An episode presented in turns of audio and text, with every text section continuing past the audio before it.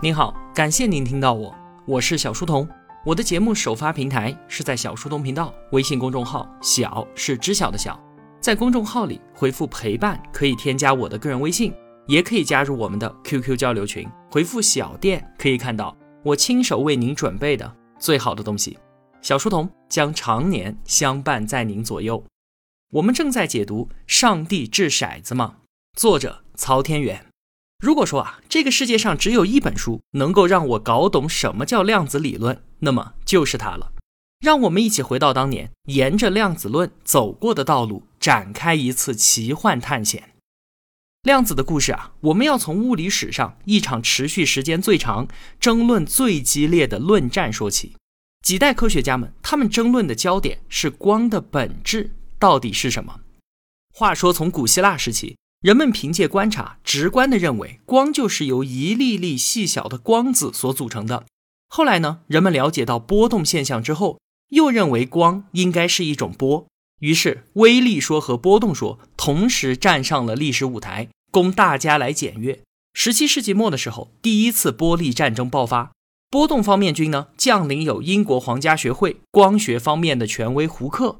以及成功的证明和推导出光的反射和折射定律的数学天才惠更斯。一六九零年，惠更斯光论的出版把波动说推到了兴盛的顶点。但是啊，另一边的领袖实在太过于强大了，他就是伟大的艾萨克·牛顿。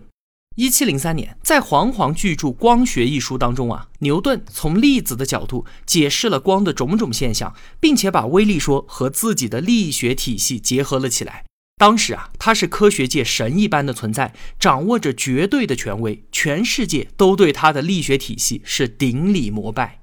牛顿一出手，那可真是摧枯拉朽，第一次波粒战争就以波动说的惨败而告终。但是呢，胡克、惠更斯他们所做的贡献仍然是具有顽强的生命力的。波动说只是暂时潜伏了起来，以待他日东山再起。在威力说大获全胜之后的一个多世纪里面啊，牛顿所倡导的光是一种威力的说法已经深入人心了。人们似乎已经完全忘记掉了当年还存在过一个叫做波动说的对手。十九世纪，一位叫做托马斯·杨的人成为了反叛军的领袖，带领着波动说再度杀了回来。第二次波利战争爆发。这个托马斯·杨当年简直就是我们今天所说的神童。两岁就能够阅读各种经典，六岁开始学习拉丁语，十六岁的时候已经会说十种语言了。他在语言上的天赋帮助他日后破解了古埃及罗塞塔碑上的密码。想要说清楚托马斯杨是怎么振兴波动说的，我们先要理解波的干涉现象。生活当中啊，普通物品相互叠加肯定是不会消失的。像是一滴水加上另一滴水，那么就是两滴水，或者说是一滴更大的水。对吧？但是波可就不一样了。你想啊，它有波峰和波谷。如果两列波相遇了，波峰对上波峰，波谷对上波谷，那就会形成两倍的波峰，两倍的低谷。而如果是波峰对上波谷呢？物理上称之为反向，那么两列波就会相互抵消。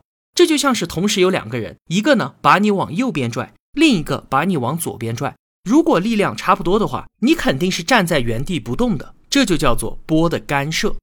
明白了这个原理，那就好办了。一八零七年，托马斯杨出版了一本著作《自然哲学讲义》，他就认为光是一种波。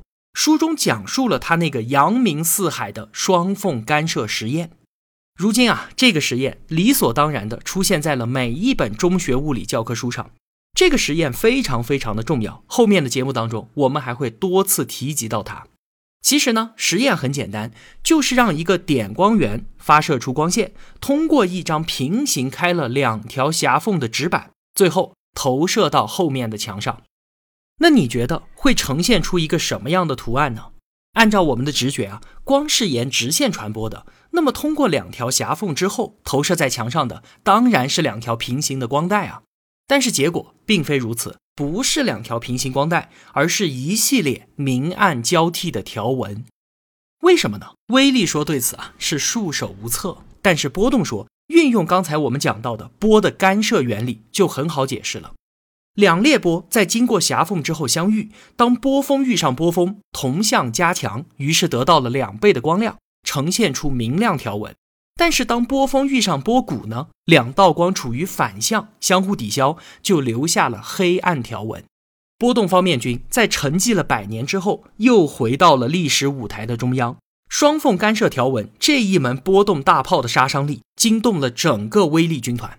随后啊，从波动理论出发，可以精确地计算出明暗条纹的距离，与观察结果是分毫不差。再然后，波动说相继完美解决了光的衍射和光的偏振现象。威力说接连失守，节节败退。一八五零年，威力说遭遇滑铁卢。按照当时科学家们对于光的认识啊，威力说就认为，当光子进入到不同密度的介质的时候，介质会对于微粒产生引力影响。当光子进入水中呢，会因为引力得到一个加速度，所以光在水中的传播速度是要比真空中快的。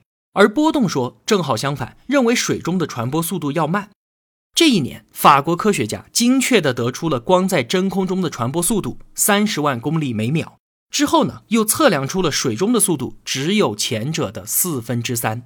这个实验结果一出来啊，等于是宣判了威力说的死刑。波动说在牛顿之后一百多年，终于是革命成功，推翻了威力王朝。第二次波粒战争就以威力说的战败尘埃落定。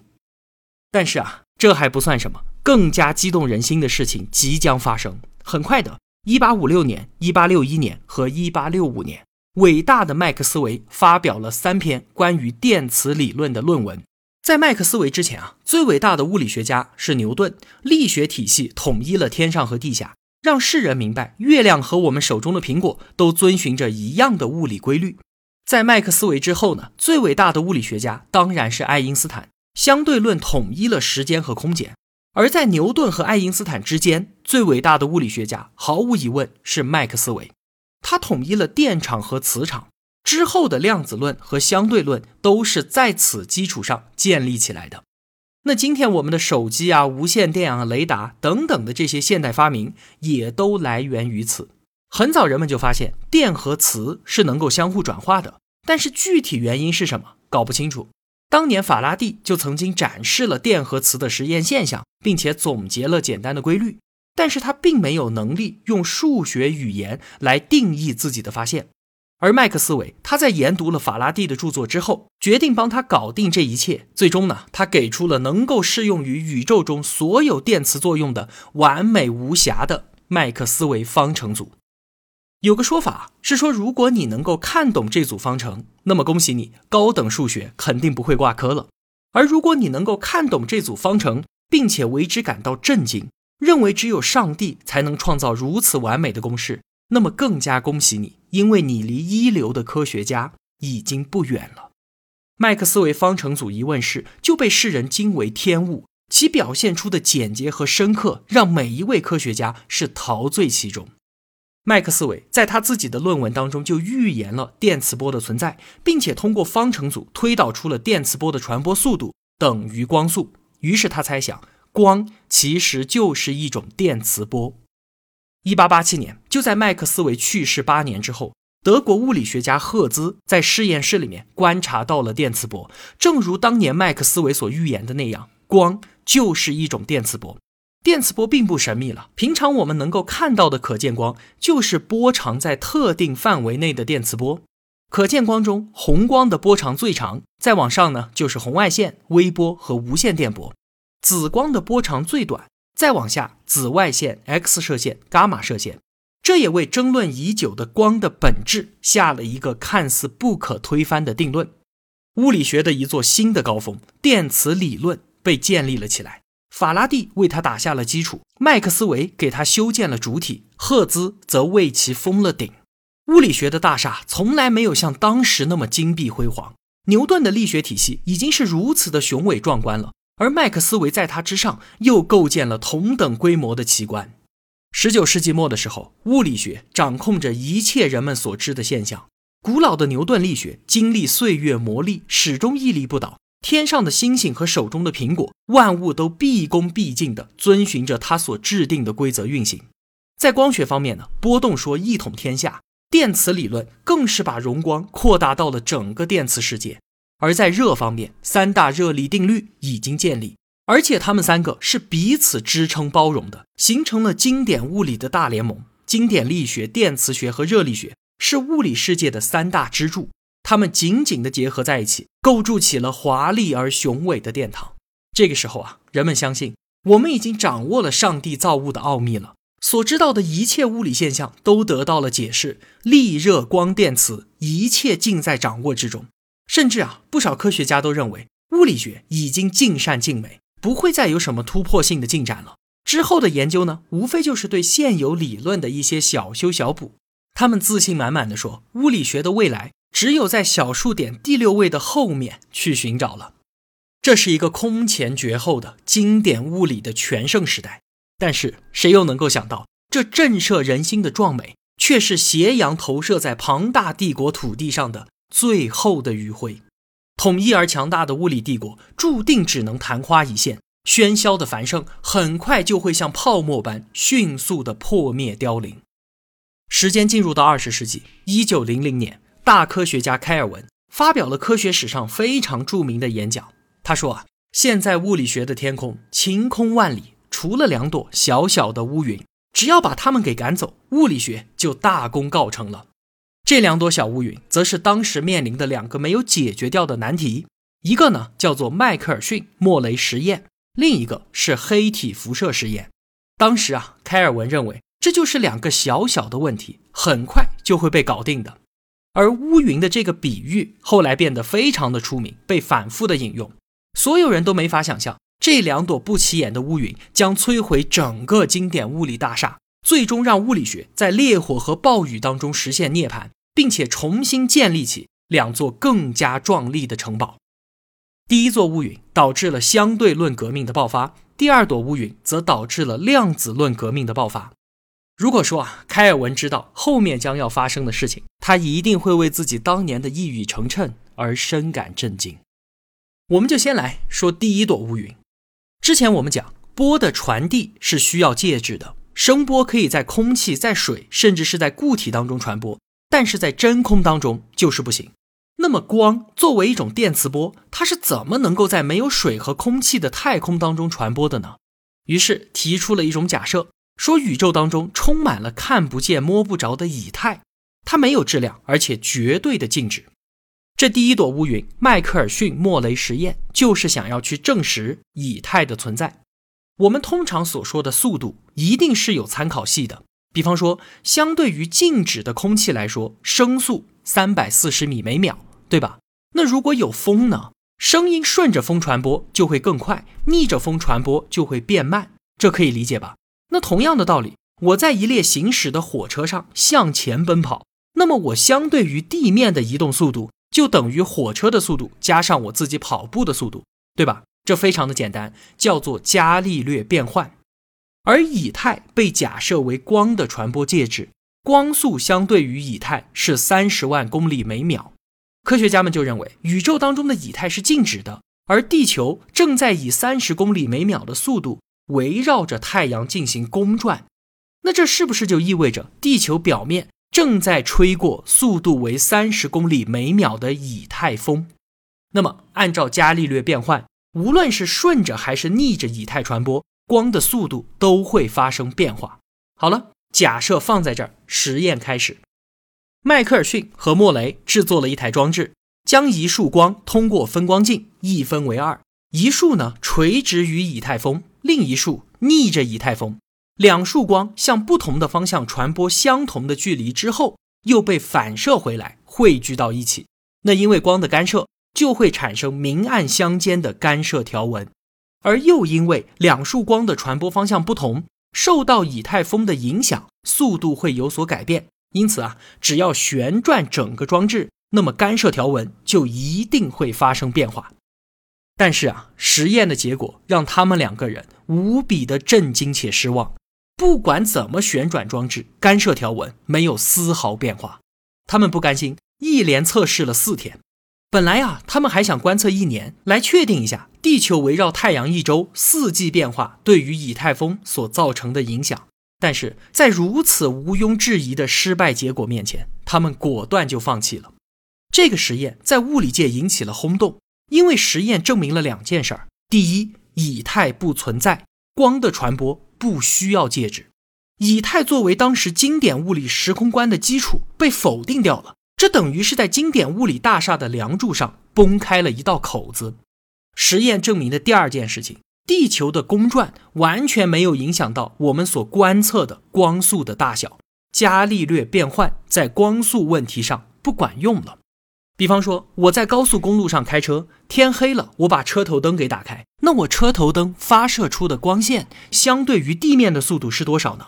按照伽利略变换，当然是光速加上我的车速，但不是的。不管我是驾驶着汽车开灯，还是驾驶着飞快的宇宙飞船开灯，任何一个观察者在任何速度之下观测到的光速，永远永远都是三十万公里每秒。这就是光速不变原理。而以光速不变原理为起点，爱因斯坦推导出了狭义相对论，这彻底的革新了人类的时空观。那怎么推导的呢？虽然啊，这不是这本书的故事主线，但是我知道很多同学对于相对论都有着极大的兴趣。几乎所有人都知道这三个字，但是基本都不知道它到底说了一些什么。那我就简单的补充说明一下，为有这方面需求的同学提供一点点素材。那有了光速不变原理作为基本的前提，我们现在来做一个思想实验。假如啊，我在一列行驶的火车上。从地板向上发射一束光，到达天花板，又从天花板上的一面镜子反射了回来。那在我看来，这束光走过的距离就是直上直下的，也就是车厢的高度乘以二，这没有问题吧？那在这个时候，你在地面上也看到了这束光，而因为火车在向前行驶，所以呢，你看到的光走过的这段路程就不再是直上直下了。而是斜着上去，再斜着下来的轨迹是两个直角三角形的两条斜边，可以想象的出来吧？那很显然，直角三角形的斜边长度必然大于直角边，也就是大于车厢的高度的。因此，在你看来，我手中的这束光走过了更长的一段距离，而时间等于路程除以速度，光速不变。所以在你看来，我手中的这束光走完这段路程需要更多的时间。如果这个时候你可以看到我手上的表，你会发现比你自己手上的表要走得慢。这就是相对论当中最最著名的中慢效应。换一种说法就是，对于地面上的你来说，坐在火车上的我，时间膨胀了。我们常说啊，天上方一日，地下一千年，这就是中慢效应。如果天上的神仙们他们的运动速度非常的快，接近于光速，那么确实是可以达到这样的效果的。所以说啊，对于处在静止以及运动当中的不同的观察者所观察到的同一件事情，得到的结果完全不一样。时间是一个相对的概念，这就是相对论。不仅仅是时间了，在相对论当中，还有运动速度越快，长度就越短的尺缩效应。还有运动速度越快，那么质量就越大，也就是著名的智能方程 E 等于 mc 的平方。仔细想想，我们刚才所说的这个思想实验，你一定会感觉到震撼。那好，开尔文口中的第二朵乌云——黑体辐射问题，到底是什么呢？这也是整本书故事的主线。我们下期节目再接着聊。如果我有帮助到您，也希望您愿意帮助我。一个人能够走多远，关键在于与谁同行。我用跨越山海的一路相伴，希望得到您用金钱的称赞。愿生活中所有的美好都不被辜负。小店期待您的光临。我是小书童，我在小书童频道与您不见不散。